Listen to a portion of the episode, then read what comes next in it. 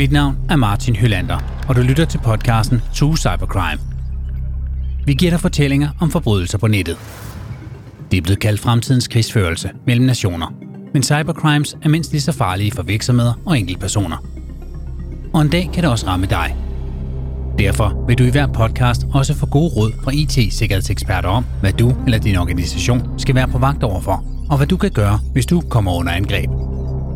Podcasten er sponsoreret af Atea, som er leverandør af IT-infrastruktur og sikkerhed. Afsnittet her er en True Cybercrime live special. Atea-eksperterne er med på scenen i dag, sammen med en ekspert fra IBM. Din vært er Thomas Stockholm. Forestil dig, at du tjekker ind på et hotel. Den venlige receptionist beder om en kopi af dit pas og registrerer dit kreditkort. Efterfølgende går du op på dit værelse og stiller din kuffert, inden du forlader hotellet igen for at deltage i en IT-messe.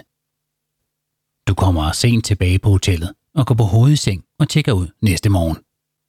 Den samme venlige receptionist spørger dig, om du vil have regningen tilsendt på din mail. Det takker du ja til. Og så tænker du faktisk ikke mere over det. Indtil to uger senere, hvor du modtager en mail fra en hackergruppe, der kalder sig Black Basta. De fortæller dig, at de er besiddelse af kopier af både dit kørekort, dit pas, og så har de på toppen af det hele også hacket din mailkonto. Hackerne kræver, at du skal betale 10.000 kroner i løsesum for dine egne private oplysninger. Ellers vil de sælge oplysningerne til højstbydende på det mørke internet. Og så kan det gå rigtig galt, tror Black Basta. Oven på denne her trussel, så skal du lige sunde dig lidt og prøve at finde ud af, hvordan de har fået fat i dine oplysninger. Og så slår det dig. Hotellet. Du ringer straks til dem, men denne gang får du ikke den venlige receptionist i tale. Du bliver stillet om til hotelkædens sikkerhedsekspert. Han bekræfter, at hotelkædens IT-system er blevet hacket af Black Basta, og at gruppen nu også kræver løsepenge for at låse det lammede IT-system op. Derfor undrer det sikkerhedseksperten, at du som gæst også er blevet truet af Black Basta. Men han lover at se på sagen og vende tilbage. Nå, Claus. Hvis du nu var hotelgæsten, hvad vil du så gøre nu? Jamen, øh, jeg vil jo sikre mig, at, at øh, vil sige, det pas, måske også kreditkort, der er forsvundet, øh, om jeg kunne få noget mere information om, om, om det rent faktisk var tilfældet. Øh, og så er det jo simpelthen bare at, at øh, kontakte øh, sin bank øh, og, og underrette dem om, om, om hvad der er los, øh, hvis mit pas også er forsvundet. Men så er jeg nødt til at, at gå ind og holde øje med, hvad der sker på de her, altså mit bankaccount selvfølgelig, men også alle de her accounts, jeg bruger til, til, øhm, til, til LinkedIn og til Insta og til Facebook og så videre, min mail og så videre. Øh, for, for ligesom at, at, at, at jeg er nødt til at danne mig mit eget billede af, hvor står jeg i den her situation, og hvordan kan jeg øh, blive ramt, min familie og mig blive ramt som følger det her. Det, det er selvfølgelig det, det første, der er vigtigt. Liv, skal jeg som, øh, skal jeg som måske mange af de her gæster, som overnatter på hotel, skal jeg sådan til at spørge, når jeg begynder at tjekke ind på hoteller rundt om i Danmark eller Europa, hvordan deres IT-sikkerhed er? Er det sådan noget, vi skal vende os til og forholde os til? Øhm, jeg synes i hvert fald, det er godt at gøre sig lidt mere bevidst om, jamen, hvad, hvad magt har den data, som jeg egentlig giver væk. Øh, man kan sige, at vi bruger alle sammen de her forskellige platforme, og hver gang vi gør det, så er der jo en lille terms and conditions, og det trykker vi da gladeligt ja til. Øhm, og igen, det er ikke realistisk at forvente, at vi alle sammen bliver GDPR-eksperter, eller læser de her endeløse license agreements, eller hvad de hedder efter en terms and conditions. Øhm, man kan sige, at der har været nogle tilfælde øh, af retssager, hvor man ligesom har kunne argumentere for, at jeg har jo handlet i god tro, og, og det kan hjælpe, men i et andet omfang kan man også sige, at så længe vi snakker om bankinformationer, pas, adresse, CPR-nummer, så skal vi lige være lidt ekstra opmærksom på, hvem vi deler det med. Øhm, til et hotel, der har man jo en, en relativt høj tillid. Øhm, og det vil da, jeg vil da håbe, at det i høj grad påvirker det hotels troværdighed og deres øh, forretningsgrundlag, at, øh, at de er blevet øh, breachet på den her måde og har mistet deres kunders detaljer. Det er jo det, der er risikoen. Vi hører altid den her med, at øh, hvis I ikke betaler løsesum, så kommer vi til at misbruge jeres oplysninger, eller sælge dem. Kan vi lige prøve at tage det sådan slavisk? Altså, punkt 1, altså sælge dem. Det er jo ikke sådan noget, du står og pusher ned på et gadehjørne. Altså, hvordan foregår det? Der er et sundt marked for det på uh, The Dark Web, uh, og selv den slags informationer. Pas, kørekort, det er i, i høj kurs, fordi de kan bruge det til, til en masse ting. Altså, Som hvad, for eksempel?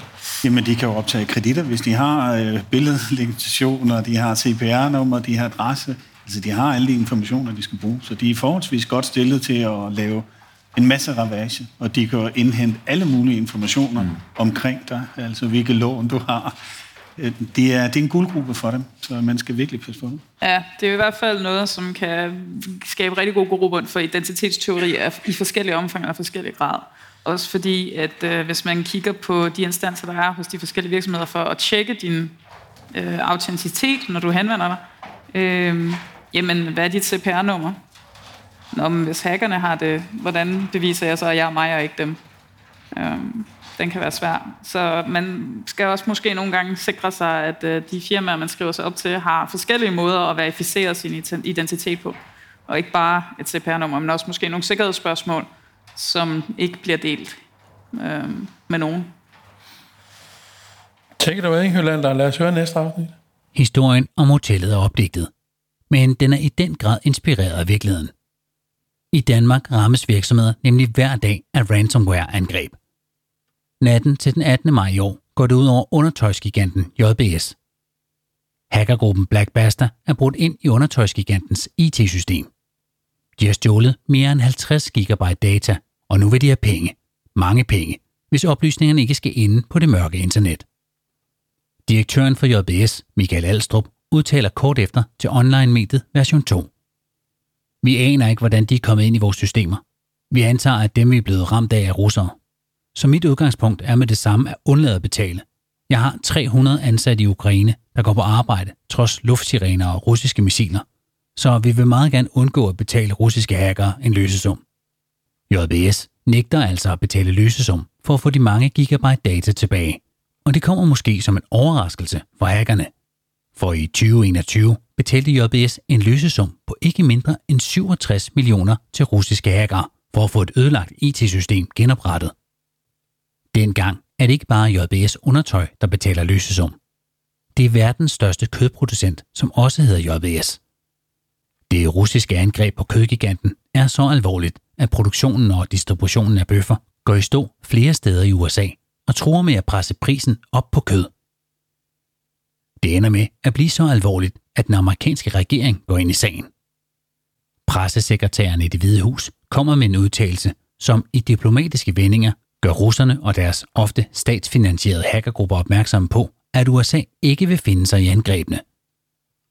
Det hvide hus er i direkte dialog med den russiske regering, og vi fortæller dem, at ansvarlige stater ikke huser kriminelle. Citat slut. Sagen om JBS i USA er som sagt før Rusland invaderer Ukraine. Og de betaler. Da JBS i Danmark blev ramt, er krigen i fuld gang. Men denne gang nægter JBS at betale. Jeg kan jo ikke lade være med at tænke, at øh, de havde succes første gang, de ramte nogen, der hed JBS. Det var så godt nok en kødproducent i USA. 67 millioner kroner ned på kontoen. Øh, så bliver en dansk undersøgelsesvirksomhed af samme navn ramt. Er det en tilfældighed? Det kan man ikke vide noget om. Altså, det, det, det virker ikke tilfældigt.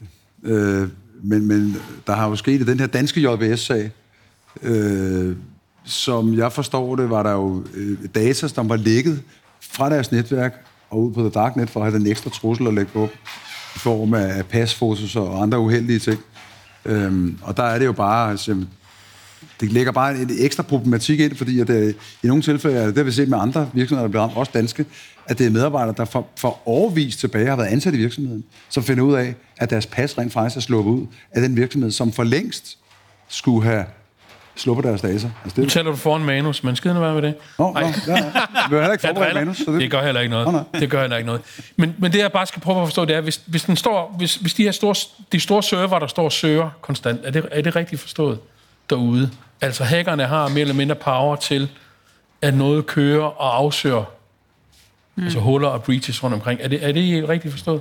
Ja, øhm, altså det er jo automatiseret. Du kan køre en, et script eller en bot, som, som jeg bare scanner IP-adresser scanner domæner. Øh, eksempelvis så kan man sige, at der er faktisk det, man kalder dark IPs, øh, mørke IP-adresser, som aldrig har været taget i brug. De er reserveret, øh, og det er nogle af de firmaer og selskaber, som har været med siden starten af internettet. Så for eksempel IBM har dark IPs. Vi bruger dem ikke til noget. De er blokeret øh, med list, altså de er blacklistet for brug. Um, men de er jo til stede, de eksisterer, og derfor så bruger vi faktisk de mørke IP'er til at se, okay, der er nogen, der har scannet dem. Der er nogen, der har pinget dem. Okay, det er en scanner. Og det bruger vi så til at registrere på en liste over, øh, men øh, der er nogen, der har sniffet der, og de her kommer derfra. Man kan jo se, hvor kaldet måske kommer fra, eller hvem, hvem der har prøvet at kigge. Og så øh, bruger vi det til, til at afsøge øh, senere hen, når vi så har sikkerhedsløsninger, der beskytter vores kunder. Hov, der er den samme ping. Uh, der, man, der er nogen, der kigger nu. Så finder vi ud af, hvad det er for en gruppe, de tilhører og sådan noget. Så laver vi noget analyse på det. Men, men, men ja, fordi igen, øh, de kan jo bare scanne. Øh, og, og det er jo bare at kigge. Det er ikke ulovligt. Øh, bare at, at kigge. Men øh, hvis du gør noget med det, så, så er det en anden sag. Men selvfølgelig, Liv, altså JBS kød har været ramt, de betaler, så det er jo oplagt at tro, de tænker, vi tager den en gang mere. Ikke? Mm. Selvfølgelig. Men jeg vil jo faktisk sige, at, at, at måske betyder det ikke noget, fordi at, øh, man, snakker, man tænker meget på de her angreb som værende meget målrettet. Og nogle gange er de, absolut. Man tænker lidt, øh, jeg er jo en nål i en høstak, øh, der er jo ikke nogen, der vil angribe mig. Men der vil jeg sige faktisk, det vi ser nu efterhånden, som teknologierne bliver stærkere og mere automatiseret, så er angriberne ligeglade. De er ligeglade med, om de har ramt den danske JBS eller den mm. amerikanske JBS. Mm. Hvis der er penge at komme efter, så skal de nok bede om dem øh, på en meget bestemt måde. Ja. Og nu kommer så det klassiske spørgsmål. Fordi JBS i USA betaler 67 millioner kroner i løsesum, og får måske en nøgle tilbage, som kan låse deres data op. Det hører man så sjovt nok aldrig noget om. Og man reelt har fået den data, som man var ens egen, som blev stjålet, som blev betalt for. Mm. 67 millioner kroner. Spørgsmålet er så, skal man betale løsesum, når man bliver mødt af krav om det? Så det, det officielle svar er jo, nej, det skal du ikke. Ja. Øh, fordi du har ikke nogen garanti for, at du rent faktisk får en kryptering eller en dekrypteringsnøgle, som kan give dig dine data igen. Øh, så... Og der er faktisk set eksempler på hackere, som har fået betaling, og som så leakede det anyway. Mm-hmm. Så du er ikke sikker. Øh, hvis først de har fået fat i dine data, så er de ude. Øh, nogen overholder det, men igen, har de gemt en kopi et eller andet sted, der så kommer om ikke sådan antal år? Det ved vi jo ikke. Vi kan jo ikke svare for, hvad de gør. Og vi så med et, et det var så det irske sundhedsvæsen, altså de, der vendte hackerne om og sagde, fandt ud af, at de skader, det kunne forøge, øh, øh, gøre det her. Altså, de har rent faktisk sendt de her øh, nøgler tilbage til det her offer. De, så de vil alligevel ikke ødelægge mere, end de allerede har ødelagt. Øh, og de skulle så selv øh, i gang med at genskabe data. Og det var krypteret i fire lag, så altså, the bad guys, de er jo langt væk. Det, her i Nordland, så ser jeg ikke også mere. Mm. Så skal folk selv ligge og råde med at, at, at, at få genskabt måske en god del af det, hvis det går godt. Måske en mindre del, hvis det går mindre godt. Ikke? Så det er jo bare... Der er ikke, overhovedet ikke nogen garantier, uanset du betaler eller ej. Men det er jo nemt for jer og os at sidde og sige, det skal I, I skal ikke betale, og øvrigt, man skal ikke belønne folk for deres kriminalitet. Men hvad skal, men, men hvad skal virksomheder så gøre? Altså, hvis de er lagt ned, øh, måske er angrebet også gået ud over deres leverandører, øh, deres kundebaser, altså alt kan jo være inficeret. Hvad gør man så? Hvis man nu har et beslutning om, at vi betaler ikke. Mm. Skal vi så satse på at have en ordentlig backup, eller skal man starte forfra, ja. eller hvad? Start forfra er jo for det meste overhovedet ikke en mulighed. Øh, okay. Så nogle er jo heldige at finde en gammel backup, back, backup, backup som, er blevet, som er blevet glemt og slettet, som vi kan bruge. Øh, andre finder øh, et eller andet harddisk nede i Afrika, som de så flyver hjem, som de så får genskabt data af. Men der er jo ikke noget, altså generelt set skal du ikke betale, for du har ikke nogen garanti for, at du får dine data igen. Og vi ser også det her med, at du krypterer nogle filer, det skal du betale for, men de har eksfiltreret filerne i forvejen, så de har dem også liggende, mm. så for ikke at offentliggøre dem, så kan du betale en gang til. Mm. Og for lige at sætte prikken over i jamen så deler også man dem lige til sidst, og så får du sådan trivial ransomware. Så medmindre det er kritisk, lad være med at betale, og den officielle holdning er, lad være med at betale. Du har ikke nogen garanti, men der er jo mange, der betaler. Mm. Ja, noget, det nu, der undskyld, faktisk... den holder lige fast, du siger, der er mange, der betaler.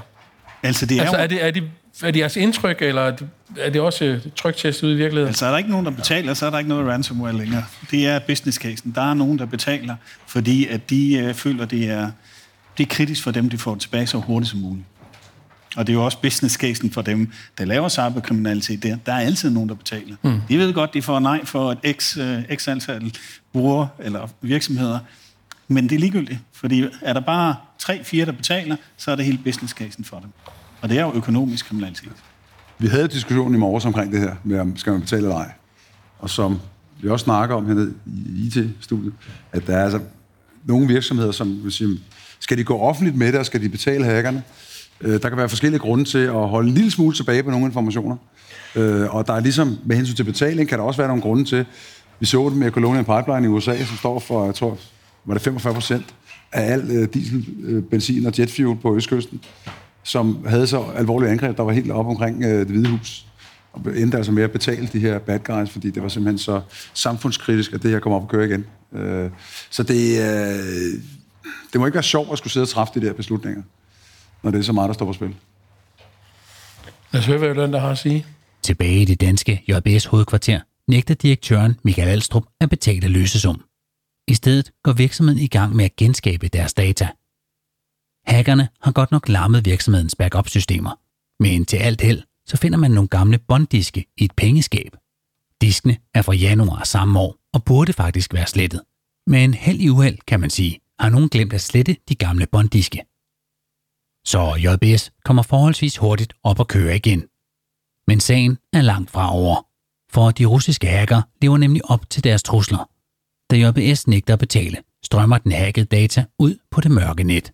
Og nu er det ikke kun virksomheden, der bliver afpresset. En gruppe nuværende og tidligere ledende medarbejdere bliver opmærksomme på, at kopier af deres kørekort, sygesikringsbeviser og ikke mindst deres pas flyder rundt på nettet.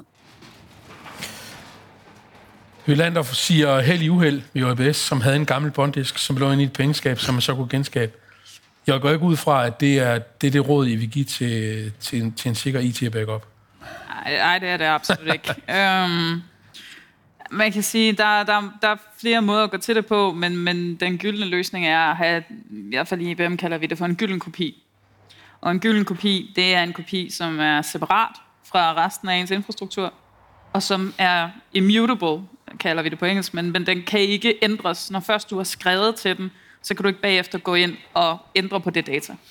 Og det gør, at man sikrer, at den her data er korrekt. Man sikrer, at den her data er helt og fuldt øh, integreret. Og øh, så kan man genskabe fra det. Øh, men, men det kræver, at, at man sikrer, at, at den her gyldne kopi så heller ikke er blevet øh, fiflet med. Ikke? Så det handler om at sikre sig, at den data, vi har tilgængelig, altså integriteten i den data, er den stadigvæk fuld. I smilede lidt, da jeg sagde en, en, en gammel bonddisk, der lå i et pengeskab. Er det fordi, at det er sjovt, eller er det fordi, det er det, man oftest hører? At folk ikke er dygtige nok til at køre backup? øh, generelt er det jo blevet meget bedre, fordi at, øh, ja. nu har ransomware været her i, i en årrække, så de ved godt, de skal tage kopier. Kvaliteten af de backup-løsninger, de har, kan man jo så sætte til diskussion, men generelt tager de kopier i dag, og mange har også en rigtig, rigtig fornuftig løsning med en gylden kopi, øh, og offsite og alt muligt. Men, men det er jo rigtigt, man skal også sørge for, at de data, der er på, ikke er kompromitteret. Mm. Hvis du har en gammel data, der er en måned gammel, hackerne har været en tre måneder, jamen så er den øh, backup jo værdiløs, fordi den kommer i, og så starter det hele bare en gang til. Men det er jo selvfølgelig sådan, man skal agere. Man skal have en velfungerende backup-løsning og stole på den gyldne kopi, man så har øh, mm. tilbage.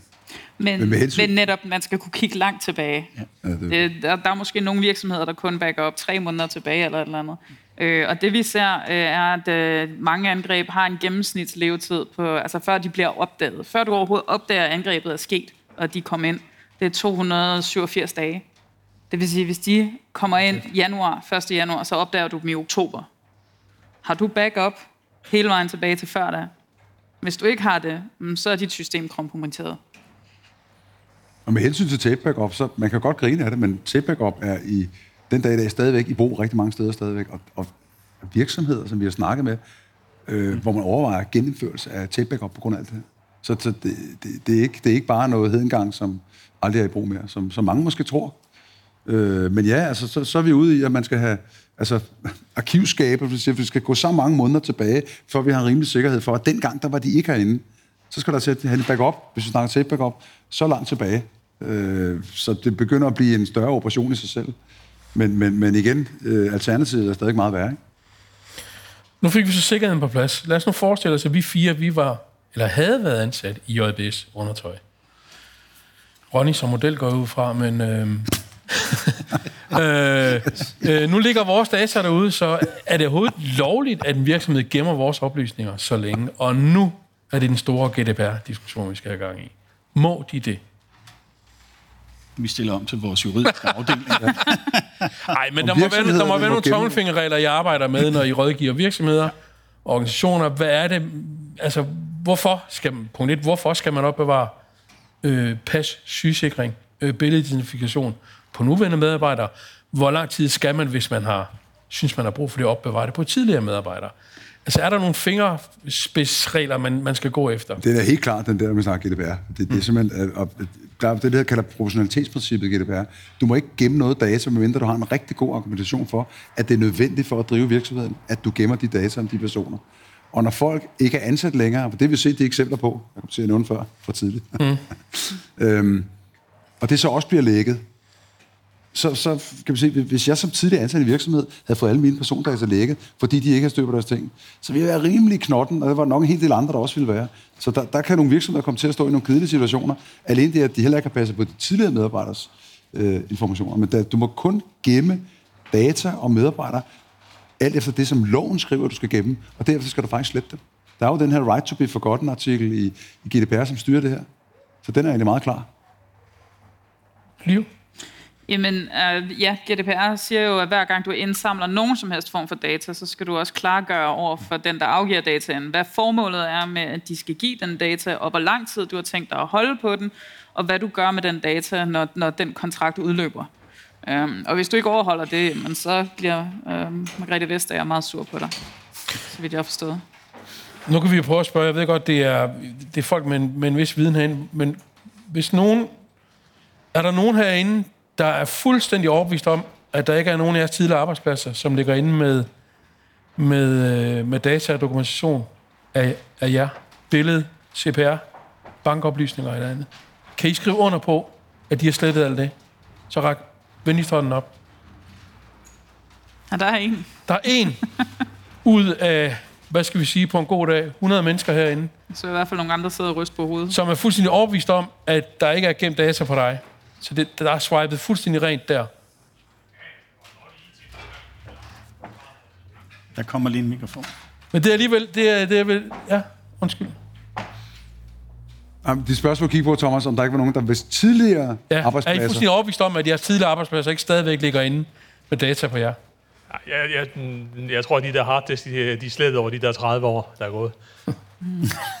Modtaget. Har der været ansat samtidig? Det er lige det hulkort, jo ikke? okay, Det er, så er det fair nok. det er en måde, Men ingen mere skaden på, det er ved ikke at være ansat særlig mange forskellige steder. Præcis, det kan jeg forstå. Men, men det er alligevel lidt sigende, at der er ingen herinde, der er fuldstændig sikker på, at deres, der, deres data er swipet for, for de tidligere arbejdspladser, de har været på. Du skal i hvert fald undersøge det meget, meget, meget, meget, meget, meget grundigt, hvis du skal være sikker på det.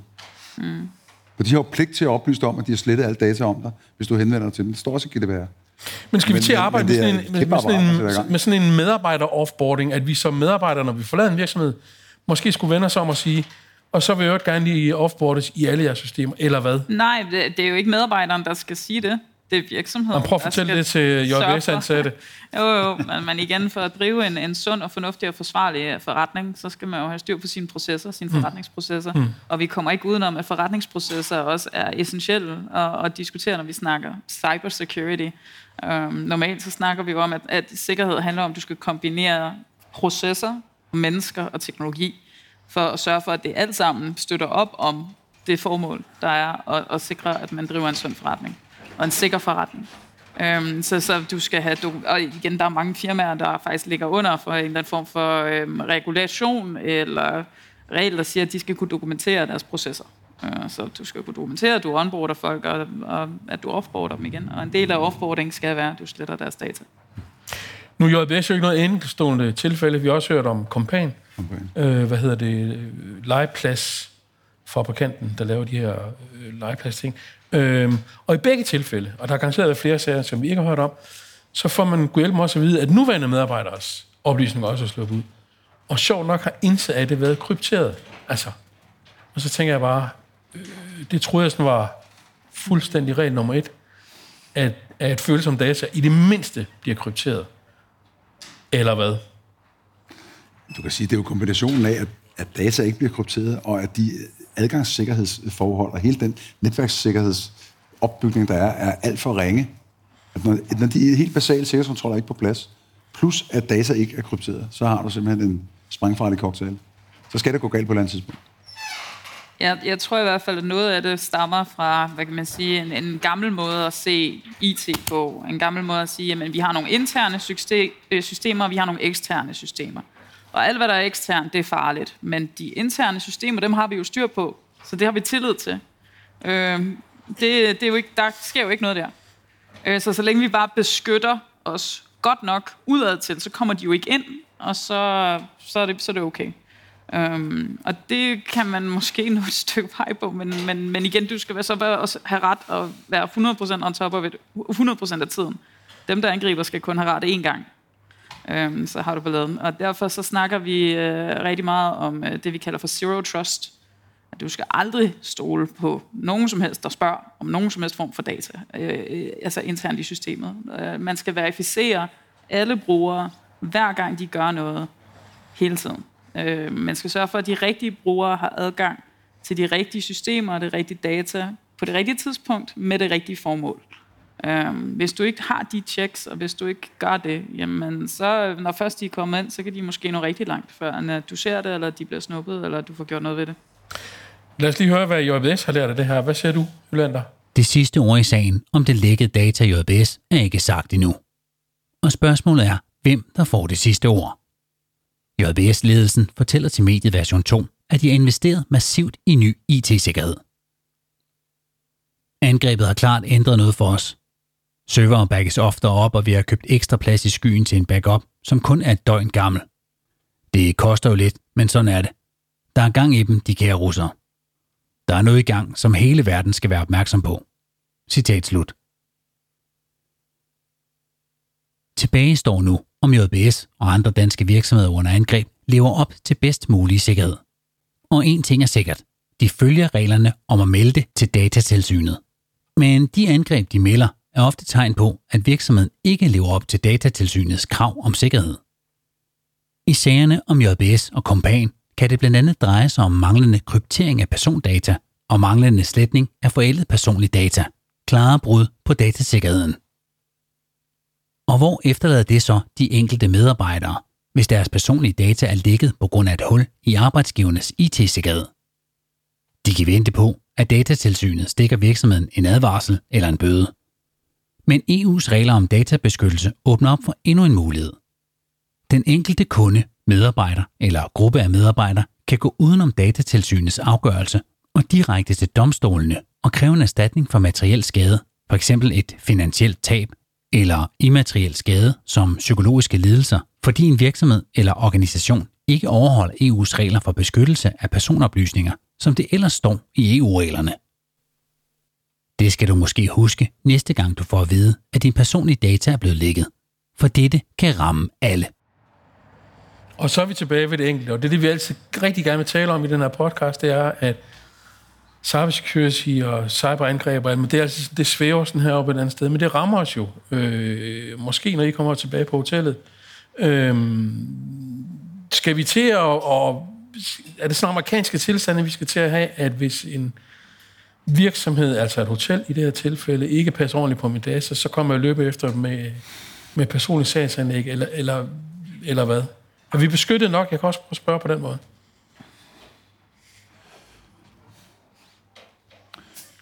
Jeg vil sige, det, det, Kom så hovedet på blokken.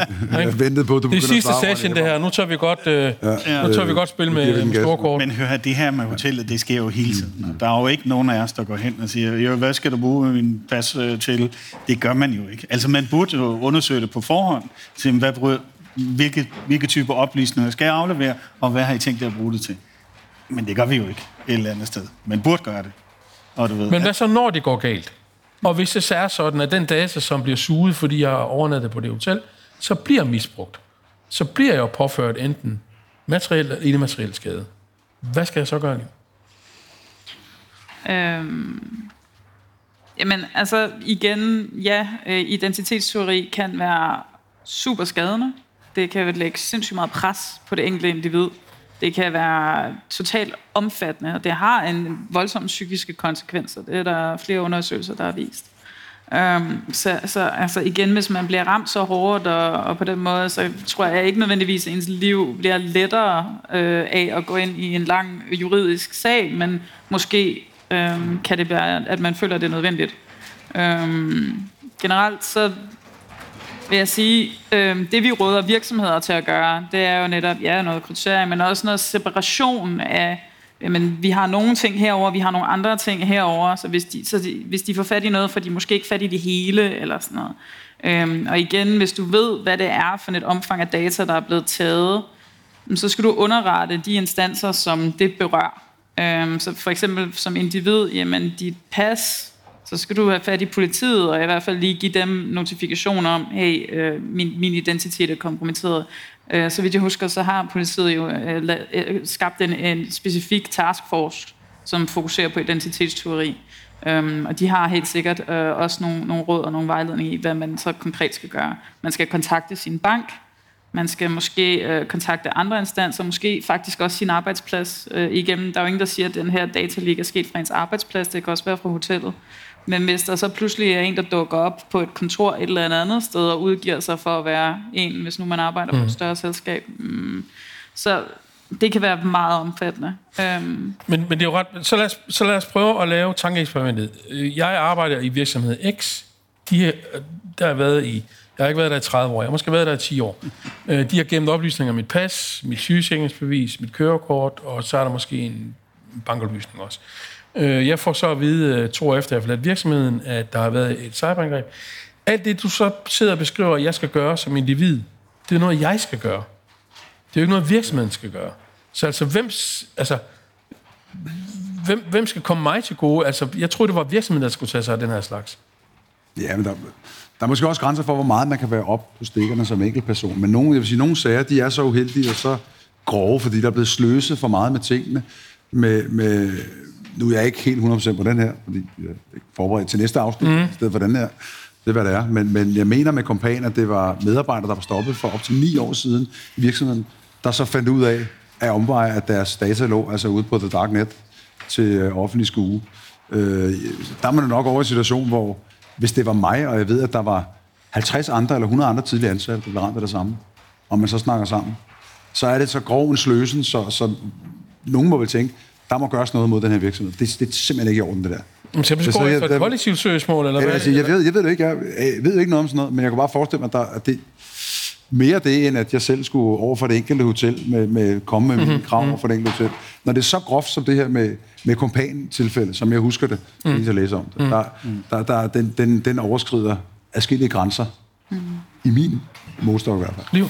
Men jeg vil jo faktisk sige, altså nu snakker vi også om nogle virkelig grove tilfælde og pas og sådan noget, og, og man kan sige, det er en måde at, at, at kigge på data på, men faktisk, vi deler jo data hele tiden, hver dag, og det er ikke vores pas hver dag, men måske vores password, vores e-mailadresse, vores telefonnummer. Øh, det er noget data, som vi måske ikke beskytter helt så godt, som vi ellers burde, og det er også noget, der kan bruges til, når, hvis der er nogen, der får vi en login-informationer et eller andet sted fra, så kan de måske, og igen, Øhm, hvis man ser det fra et privatpersons perspektiv, jeg tror, noget af det, der er allermest gralt i, i forhold til sådan personlig IT-sikkerhed, det er jo password. Øh, dårlige passwords, genbrug af mm. passwords, mm. især hvis du bruger det samme password flere steder.